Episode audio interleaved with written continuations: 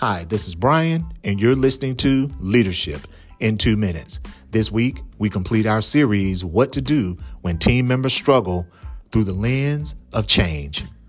I think it was the Greek philosopher Heraclitus that said, The only constant in life is change, or something to that effect. Medical innovation happens because of change. Technology improvements happen because of change. As a matter of fact, the very device that you're listening to this episode on is a product of change.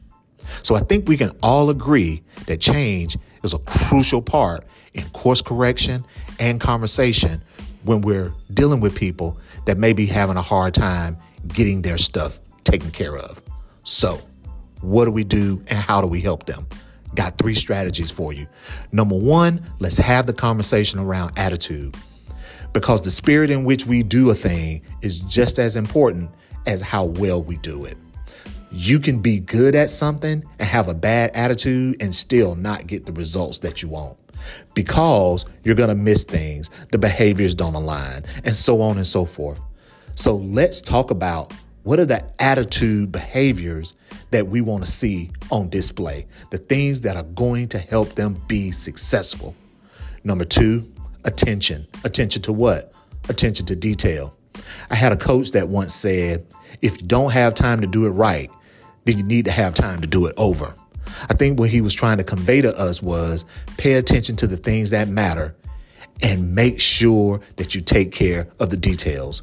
Most likely, there was an inattention to some detail that probably got you to that point where you're even having to go down this road with your team member or that person coming to you and saying, I feel stuck, I'm demotivated, whatever the case might be. And then, last but certainly not least, let's end with acknowledgement. This is where we are, but this is where we're going. And I'm going to do, as your leader, everything that I can do to help you be successful. I just need you to do the same.